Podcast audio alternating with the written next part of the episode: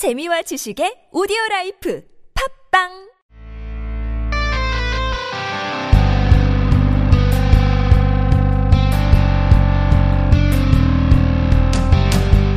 만화 골라주는 남자 만골남 M씨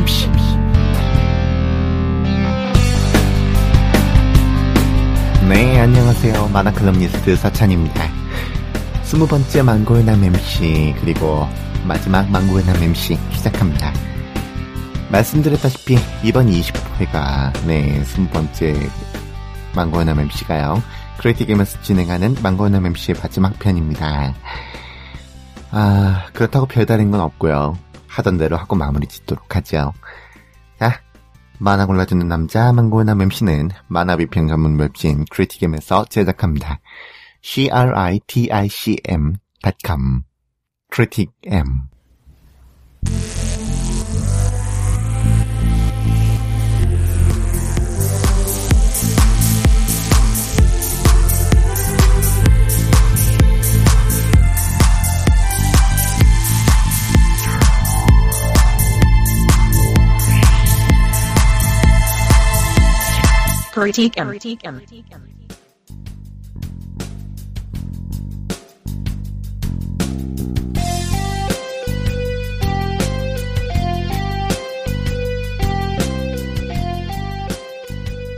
지난주 베스트셀러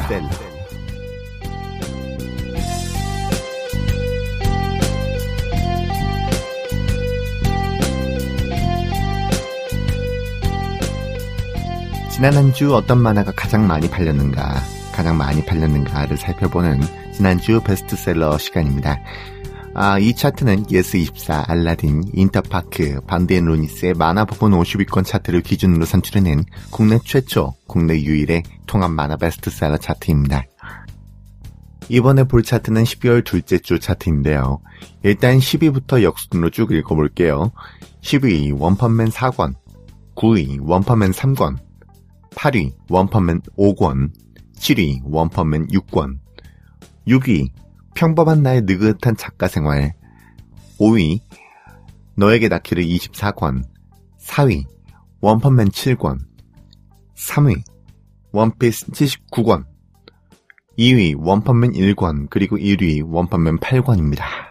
아, 지난 회차 차트, 그러니까 11월 다섯째 주이자 12월 첫째 주와 달라진 게 많이 없습니다. 10위권에 오른, 10위권에 오른 만화들의 구성이 거의 같습니다. 이를테면요, 지난주엔 원펀맨이 2권과 3권을 빼고 10위권에 모두 진입해 있었던 데 비해서 이번엔 2권만 빠져 있고요. 지난 차트에서 9위에 올랐었던 어쿠스틱 라이프가 이번엔 10위 바깥으로 밀려났고요.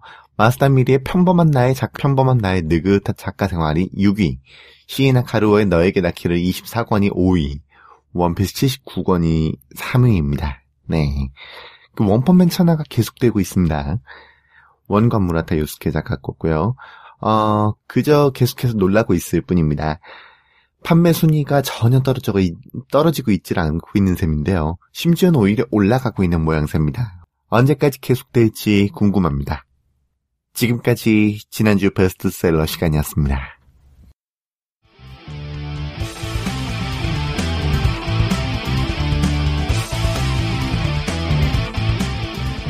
만골남의 선택.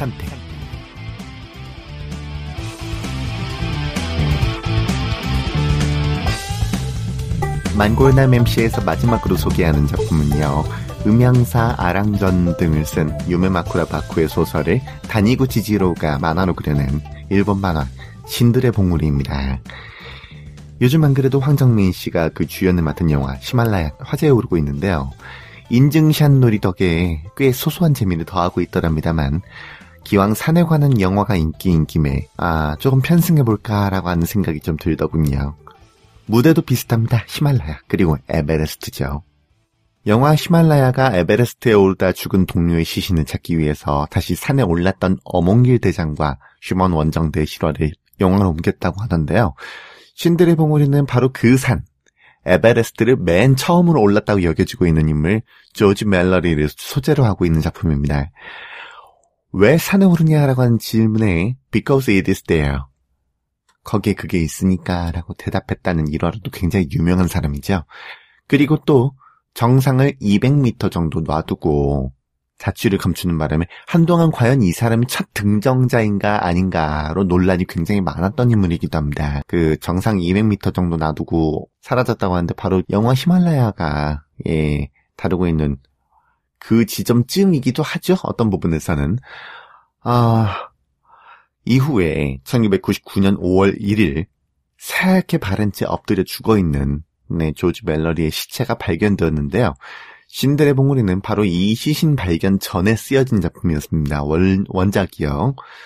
아직 시신이 발견되지 않은 시점에서 조지 멜러리의 유품이라고 할 수 있을 만한 사진기가 돌아다니고 있으며 그 사진기 속의 필름에 멜러리가 찍은 사진이 남아있다면?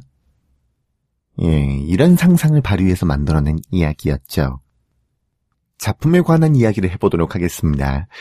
자, 신들의 봉우리는요, 1993년 일본의 산악인이자, 일본의 산악인이자 사진작가인 후카마치 마코토가 사고로 동료 산악인을 잃고 시리에 빠져 있다가 네팔 카트만두의 한 등산용품점에서 바로 그 멜러리 원정대가 지니고 있었던 것과 똑같은 모델명을 지닌 낡은 사진기를 발견하며 시작됩니다.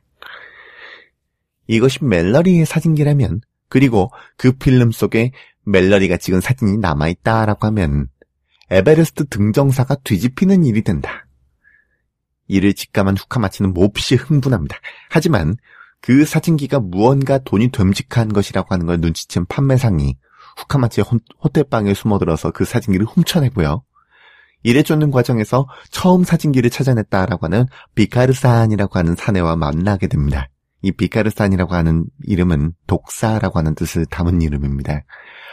어디선가 이 사내를 본 듯한 느낌이 드는 후카마치는 그의 걸음걸이를 보고 그 사람의 이름이 이다나 하부 조지임을 알아차립니다. 하부 조지는 일본의 산악 등반인들 사이, 사이에서도 굉장히 독특한 이다나였습니다. 고집불통에 마치 무언가에 홀린 듯 산에 매달렸던 그런 인물입니다. 하지만 자신만의 독특하고 감각적인 등반 실력을 지니고 있음에도 남들과는 섞이지 못하고 오로지 남이 않은 곳을 고집하려고 들었던 그런 인물이죠. 세상에 빛과 그림자가 있다면 하부는 그림자의 위치에 서 있었던 비운의 인물입니다. 늘 남들이 하지 못할 가공할 만한 동, 등정으로 화제를 끌기도 했지만 타협할 줄 모르는 성정에 오로지 남들이 하지 않은 방식으로 성립한 초등, 즉 첫 등정을 끊는 게 자신이 아니라면 전혀 의미가 없다라고 하는 사고방식이라고 하는 건 그를 굉장히 외톨이로 만들었습니다. 그 인생의 라이벌과도 같은 인물이자 하부와는 달리 빛과 같은 위치에 서 있었던 하세라고 하는 인물이 있었어요. 이 인물의 등장은 그를 더더욱 몰아세웠습니다. 특히나 등산이라고 하는 게 뭐 단순히 뒷동산 이런 데가 아니라 우리나라처럼 낮은 산들 그런 데가 아니라 굉장히 높은 산들의 경우는 비용이 많이 들고 그 비용을 충당하기 위해서 단순히 돈을 모으는 것뿐만이 아니라 스폰서링을 받고 그래야 되는데 그렇다라고 하면 당연히 물주, 물주한테 좀 맞춰야 되는 경향이 있거든요. 그 요구라든지 아니면 어떻게 어떻게 해야 된다든지 그런 제약 조건이 있게 마련인데 그런 거 기본적으로 아무 상관이 없는 사람이에요. 오로지 자기가 그 산에 가장 먼저 초등을 해야 되는 그거 말고는 자기 삶에 의미가 없는 사람인 것, 사람이었던 겁니다. 하부 조지는 1985년 히말라야 원적을 끝으로 자취를 감추었는데요. 죽었는지 살았는지도 행방이 묘연했던 그가 다른 곳도 아닌 네팔에 살아 있었습니다. 심지어 멜러리의 사진기로 추정되는 물건의 주인으로서 말이죠. 후카마치는 도쿄로 돌아가자마자 하부와 관련된 인물들을 만나고 다니면서 그가 어떤, 인, 어떤 인물이었는지, 왜 그가 멜러리의 사진기를 갖고 있었는지에 관한 수수께끼에 접근하면서 점차 더 그에게 파고 들어가기 시작합니다. 오로지 전인 미답의 경지라고 할 수 있는 누구도 하지 못한 목표에 모든 걸 건 산사나이 하부, 그리고 그가 발견했다던 에베레스트 첫 등정 논란의 주인공 조지 멜러리의 사진기. 이렇게 작품은요, 점차 멜러리의 사진기에서 시작해서 하부 조지라고 하는 인물의 생애를 훑어나가는 형태로 전개됩니다. 그리고 결과적으로는 하부 조지의 강하지만 외롭고 상처투성이었던 삶의 끝을 증거하고자 한 이게 빠지다 못해서 인물에 빠지다 못해서 그 삶을 증거하고자 한 후카마츠의 위지로 연결되지요. 동계 에베레스트 남서벽 무산소 등반. 그걸 3박 4일 안에 혼자서 해낸다. 라고 하는 말도 안 돼 보이는 거대한 목표에 하부 조지는 자기 삶의 의미 전부를 걸었습니다. 그리고 말합니다. 그게 거기 있기 때문이라고? 아니, 내가 여기 있기 때문이다. 마치 조지 멜러리의 말에 대구를 이루듯 이름조차 같은 예 이름이요 family name 말고 진짜 그냥 이름 예 first name조차 같은 하부 조지는 자기 자신을 산에 투영하고 내던져 끝내 산이 되고 맙니다. 왜 오르느냐? 내가 여기 있기 때문이다. 그렇게 말하고요. 이 이다나 하부 조지와 그의 인생을 쫓은 끝에 하부 조지 최주, 최후의 기록자가 되는 후카마치의 이야기는 그야말로 역사에 전면적으로 기록되지 않을 무모하고도 애끓는 도전으로서 한층 더 드라마틱한 감상을 자아냅니다. 뭐 조건이 다 풍족하고 괜찮은 그런 거가 아니라 한계선이 있고 또 그나마도 제대로 알려지지 않을 네 알려져도 곤란할 그런 도전을 하는 것이야말로 또 드라마틱하죠. 네. 게다가 워낙에 큰 도전입니다. 네. 동계에 에베레스트 남서벽에 그것도 무산소로 등반하겠다. 네. 그쯤 되는 높이의 산이라고 하면은 기본적으로 산소통을 짊어지고 가지 않으면 곤란해요. 근데 그만큼 짐이 되고 예, 짐이 늘어나기 때문에 그냥 굶뜨게 되죠. 근데 그거를 산소도 없이 혼자서 3박 4일 안에 가장 힘들다고 하는 코스로 가겠다라고 하는 겁니다. 오로지 이렇게밖에 삶의 의미를 드러낼 수 없었던 어느 남자와 그 끝을 지켜보고 또 그 자신이 그 뒤를 따라서 산에 오르게 되는 그런 모습은 그야말로 왜 산에 오르는가라고 하는 질문에 관한 무언의 답 같은 그런 느낌입니다. 멜러리는 그게 거기 있기 때문이라고 했고, 하보는 여기 내가 있기 때문이라고 했고, 후카마치는 그렇게 말도 안 되는 등정 끝에 사라져간 하부가 그곳에 서 있음을 확인하지 않고서는 견딜 수 없기에 다시금 목숨을 걸고 자기 목숨도 걸고 산에 오릅니다. 그 산에 오른다라고 하는 건 그런 겁니다. 그냥 안전하게 천천히 관광하듯이 오를 수 있는 그런 곳이 아닙니다. 에베레스트는요. 그런 산에서 도망가지 않고 뭐 도망칠 수 없게도 됐고 말이죠. 하부와도 같은 기술이 있는 것도 아니, 아님에도 그러지 않고는 견딜 수 없을 만큼 후카마치도 어느 사이엔가 산 사람이 된 것이죠. 자, 작품을 읽으면서 감탄하게 되는 몇 가지 포인트가 있습니다. 먼저 누구라도 매우 구미가 당기는 화두인 에베레스트 첫 등정에 관한 미스테리에서 파생한 상상을 굵직한 이야기로 뽑아낸 솜씨가 실로 대단하다고, 대단하다고밖에 할 수 없습니다. 멜러리의 시신이 아직 발견되지 않았던 당시이기에 가능한 얘기기도 하겠지만, 멜러리의 시신이 발견된 지금에 와서 읽는다 하더라도 몰입도가 전혀 떨어지지 않습니다. 조지 멜러리의 시신이 발견되긴 하였으되 여전히 그가 첫 등반을 성공했는지 아닌지는 여전히 오리무중인데다가 증거가 될 수 있을지 모를 그 카메라나 필름도 발견되지가 않았거든요. 오로지 에베레스트의 거센 바람과 직사광선에 노출돼서 그야말로 눈처럼 사하게 탈색된 등 피부를 옷 사이로 드러내고 얼굴을 파묻고 있을 뿐이었죠.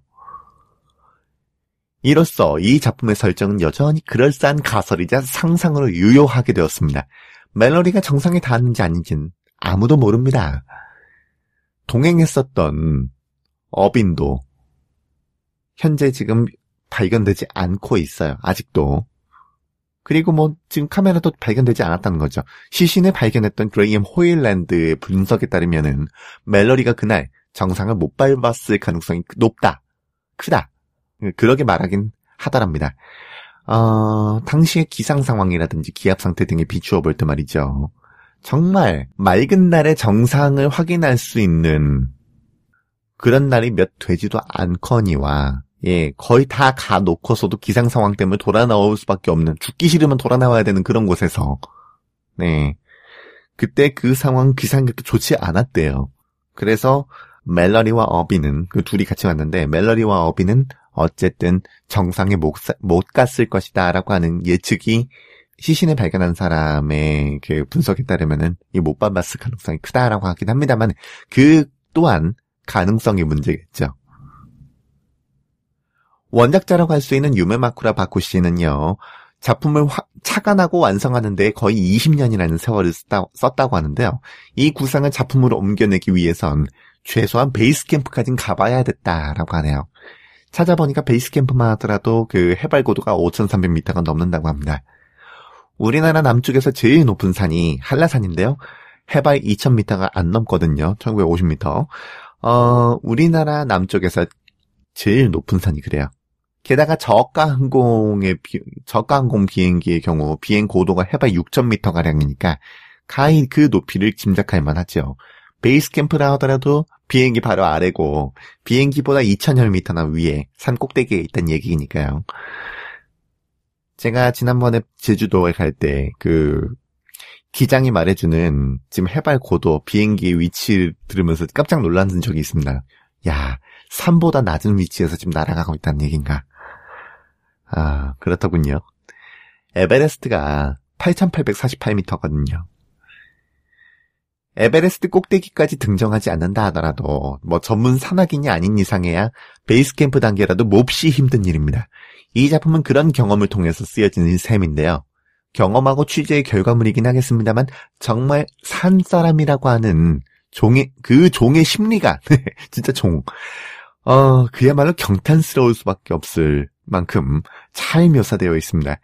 그만한 산에서 겪을 수 있을 그 다양한 등반 과정이나 산악 등반에 필요한 스폰싱 등의 현실적인 문제, 등반가의 심리 상태는 물론 도대체 왜 사람들은 저만한 개고생을 하면서도 또 산에 오르는가? 그에 관한 얘기들이 연이어서 나옵니다. 저들은 정말 그런 인종이구나 하는 점을 잘 느낄 수 있게 묘사하고 있는데요. 그 가운데에서 빛과 어둠에 해당하는 하부 그리고 하세라오는 두 인물의 대비가 이야기를 한층 더 진하게 만들어줍니다. 하세가 훨씬 밝은 인상을 주지만 그 둘이 결국은 지덕하리만큼 전임미답의 경지에 목을 매는 그 누구도 그 자리에 오른 적이 없고 내가 처음이다. 내가 초등이다. 라고 하는 그 부분에 목을 매는 욕망 덩어리라고 하는 점에서 공통점이 있습니다. 그 음습한 욕구, 뭐 꼭 음습하다고만 할 수는 없을지 모르겠지만 어쨌든 가장 밑바닥에 그 꿈틀대고 있는 용소숨 찌고 있는 그 욕구만으로도 움직이는 짐승과도 같은 천재 클라이머들이죠. 그 둘의 얘기가 어쩜 이렇게 심장을 쫄깃하게 하나 모르겠습니다. 물론 그 상에서 눈물을 흘리는 산사나이의 여인들도 가슴을 저미게 하는 부분이 있습니다. 이렇듯 개성 강한 인물들이 인생을 걸고 만들어내는 드라마로도 압박이 있는데요. 만화 신들의 봉우리는 여기에다 비주얼을 끼얹습니다. 아버지, 뭐 도련님의 시대 등을 그린 다니구치 지로가 이 소설을 만화로 옮겼는데요. 제가 이 방송에서 수상 경력 같은 걸 많이 인용하는 편은 아니었어요. 그게 사실 그게 중요한 건 아니다라고 저는 생각을 해서 뭐 작품이 수상을 했다 뭐 그런 것들은 별로 얘기를 안 했는데 이 작품 소개할 땐 이 이야기를 하지 않을 수가 없을 것 같습니다. 2000년부터 연재한 이 작품으로 다니구치 지로는요. 2005년 앙골렘 국제 만화 축제에서 국제 만화 페스티벌에서 최우수 작화상을 받았습니다. 네. 말 그대로 그래픽적인 성취에 대해서 상을 받았다라고 하는 건데 그만큼 어쨌든 작화, 즉 그래픽의 면에서 압도적이에요. 흑백 만화가 주는 그래픽적인 쾌감이라고 하는 게 바로 이런 걸 겁니다. 이렇게까지 압도적이고 묵직하게 산을 표현하는 작품이 또 얼마나 있을까 싶을 정도인데요. 읽고 있노라면 마치 에베레스트 한복판에 데려다 놓은 듯한 독자들을 그렇게 데려다 놓는 듯한, 듯한 그런 착각이 들 정도입니다. 인물을 그릴 때엔 한없이 정제되고 차분한 듯하면서도 산행에서의 표현은 오버를 조금 섞어서 영상물보다도 훨씬 강렬한 충격을 전해줍니다. 이건 뭐 컬러로 막 컬러로 산을 표현해냈던 그런 유의 그 작품들보다도 훨씬 더 강렬해요. 흑백 대비기 때문에 더욱이 그렇고요. 한마디로 펜과 톤만으로 이걸 표현해냈다라고 하는 것 자체가 굉장히 놀라울 정도예요. 출판 만화가 그래픽으로 보여줄 수 있는 게 무엇인가를 얘기할 때 보여줄 수 있을 만한 자 이거 한번 봐봐라고 보여줄 수 있을 만한 그런 작품이라고 생각을 합니다. 자 저야 제일 높은 산에 오른 경험이라고 하는 게 한라산이 고작이고요. 앞으로도 좀 더 높은 데로 오를 일은, 없을 것 같습니다. 한다고 하면 뭐 통일된 다음에 백두산에 올라보고 싶다라고 하는 생각이 들긴 하는데 여기도 사실 3000m는 넘질 않죠. 2750m니까요. 그 제 별명인 제가 별명이 알파카인데요. 제 별명인 알파카가 산다라고 하는 안데스의 고산지대가 4000m 이상쯤 된다라고 하는 얘기를 들으면 야, 우리나라는 진짜 산악지형 만발인 나라치고는 굉장히 지대가 낮은 편이구나. 나이 좀 많이 드신 잡순 그런 나라구나. 싶긴 해요. 물론 그럼에도 어몽길 대장과 같은 이름 높은 산악인들이 등장한가 하면 북한산 산악 구조대를 다룬 만화 그 피크에서 그 피크에서 나오듯이 수도 한복판을 가로지르는 산이 내로라 하는 암벽 등반가들도 애먹을 만큼 귀기 어린 자태를 자랑하고 있기도 하죠. 뭐, 전 한라산 두 번 올라가 봤는데요. 어, 여기조차도 굉장히 힘들거든요. 저, 저는 운이 좋아가지고 두 번 더 굉장히 맑은 데 올라갔는데 어떤 분들은 다 올라가 놓고서도 앞이 안 보여가지고 백록담조차 구경을 못하는 분도 있는데 전좀 운이 좋았어요. 자, 근데 특히나 쭉 올라가는 게 아니라 한참을 완만하게 올라가다 갑자기 경사가 미친 듯이 올라가는 화산입니다. 이게 팡 터진 부분 있잖아요. 그 부분에선 굉장히 깎아 지른 듯이 올라가거든요. 그러다 보니까 이 막판쯤 되면 그야말로 거의 다 왔나요? 막 하면서 내려오는 사람들한테 연발, 연발해서 묻게 되는데 정작 거의 다 왔다는 대답을 들어봐야 아직도 까마득해서 죽겠더군요. 막상 저도 하산 때는 같은 질문을 받고 거의 다 왔어요 라고 뇌까리더라고 하는 점에서는 인간의 간사함을 느끼면서 놀라게 되기도, 되긴 하더랍니다만 그런 주제에 이 만화를 보면요. 이 신들의 봉우리라고 하는 만화를 보면 야 에베레스트를 한번 구경해보고 싶어. 네. 그 산에 올라가 보고 싶어 라고 하는 만용에 가까운 감상이 들곤 합니다. 아니, 그뭐 등산, 그 산악회라든지 이런 데 들어가가지고 무슨 훈련을 한 그런 것도 아니고, 예. 2000m 넘는 산을 제대로 올라가 본 적도 없는 주제, 뭐, 만용이죠, 진짜로. 예. 오권의 후카마치가 홀로 에베레스트를 오르는 장면이 나옵니다만, 정말 그 풍경이 머리에서 떠나질 않아요. 대사도 진짜 끝내줍니다. 예. 마침내 지구를 밟았다. 어, 오싹해요. 그걸 느껴볼 수 있다면 얼마나 좋을까? 이게 마치 이승환홍이 덩크슛이라고 하는 노래를 부를 때 그 심정이겠죠? 네. 아, 자, 한 번만 해볼 수 있다면, 예, 그런 거, 딱 그렇다고요. 자, 마지막으로, 작품을 읽고 조지 멜러리에 관한 영어로 정보들을 좀 찾아봤었습니다. 특히 멜러리의 시신에 관한 여러 이야기와 더불어서 에베레스트에 관한 이야기들도 많이 만나게 됐는데 에베레스트의 별명이 두 가지더군요. 하나는 세상에서 가장 높은 쓰레기장. 그리고 다른 하나가 세상에서 제일 높은 공동묘지. 신들의 봉우리에서도 나오지만 8,000m가 넘어가는 산들은 그 자체로 살아있는 생명체 같다고 합니다. 그래서 순식간에 변하는 기후나 낙석 등에 잘못 대처하면 바로 죽게 되고요. 살아도 손가락 발가락을 동상으로 잘라내는 건 일도 아니다. 그런 거고요. 등반가는 살아남기 위해서 짊어지는 짐의 부피를 줄이게 되는데 그 방법 가운데 하나가 그냥 버려두고 온다라더군요. 네, 작품에도 나오는데요. 작품에도 그런 장면이 등장을 하는데 멜러리 때와는 달리 장비가 좋아지고 베이스 캠프 위치도 정상에서 가까워지면서 좀 더 많은 사람들이 에베레스트로 몰려들고 있고 그 결과 쓰레기가 굉장히 많이 널려 있다고 합니다. 현실적으로 버려두지 않으면 자기가 죽기 때문이다라고 하긴 합니다만 좀 미묘한 부분이죠. 그걸로 말미암아서 산이 정말 쓰레기 천지가 되어가고 있다. 근데 수거도 못해요. 썩지도 않아 심지어. 그리고 공동묘지라고 하는 별명은요. 그야말로 시신이 널려 있다 못해가지고 그 자체로 다른 등반가들의 이정표 역할을 하는 시신들이 있게 됐을 정도라 하더군요. 썩지도 않고 그대로 미이라처럼 방치된 시신들을 보면서 등반가들은 지금 내가 어느 위치에 와 있나라고 하는 걸 그 시신들로 확인하기도 한다라고 하니까 조금 뭔가 살풍경하죠. 기껏해야 지금 초등이 100년 정도 됐는데 100년 사이에 산 하나가 인류가 가까스로 한 번 올랐던 이래로 100년 사이에 쓰레기장이 되기도 하지만은 공동묘지가 되어가고 있다. 그럼에도 사람들은 포기하지 못하고 세계에서 제일 높은 산이다라고 하는 그 곳을 오르려고 애를 쓰고 있습니다. 조지 멜러리가 남겼던 그 말 한마디, 그 말 한마디를 똑같이 읊으면서 말이죠. 거기 그게 있으니까 난 거기 한번 가보고 싶다. 네. 아, 뭔가 굉장히 장엄하고 웅장하고 위대한 도전 같으면서도 한편으로는 굉장히 미묘해집니다. 영화 히말라야를 저는 아직 보지 못했습니다. 내용을 전해 듣고 있노라면은 신들의 몽우리가 보여주는 여러 장면이 많이 오버랩되는데요. 영화를 보신 분들이라고 하면은 같은 곳을 무대로 삼은 이 작품도 한번 만나보시면 어떨까 싶네요.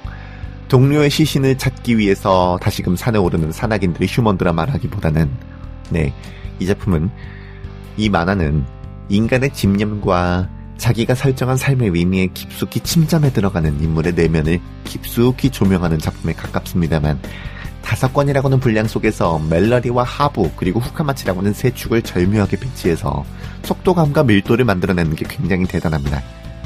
에버레스트라고 하는 산에 관심이 있는 분 그리고 지나디진한 산사나이들의 드라마를 만나고 싶으신 분이라면 반드시 꼭 읽어보십시오. 자, 이렇게 스무 번째 만골남 MC 방송. 여기서 모두 마칩니다. 만화 골라주는 남자라고 하는 이름은요, 저 서찬이를 가리키는 표현이니만큼 앞으로도 다른 곳에서 보실 수 있겠습니다만, 크리티겜에서의 만화 골라주는 남자를 뜻하는 만골남 MC는 여기서 끝입니다. 그동안 들어주신 모든 분들께 감사 말씀 올립니다. 저 서찬이는 이후 또 다른 방송에서 만나뵐 수 있도록 일단 내놨고요. 네, 열심히 준비하겠습니다. 언젠가 또 뵙겠습니다. 사찬이었습니다.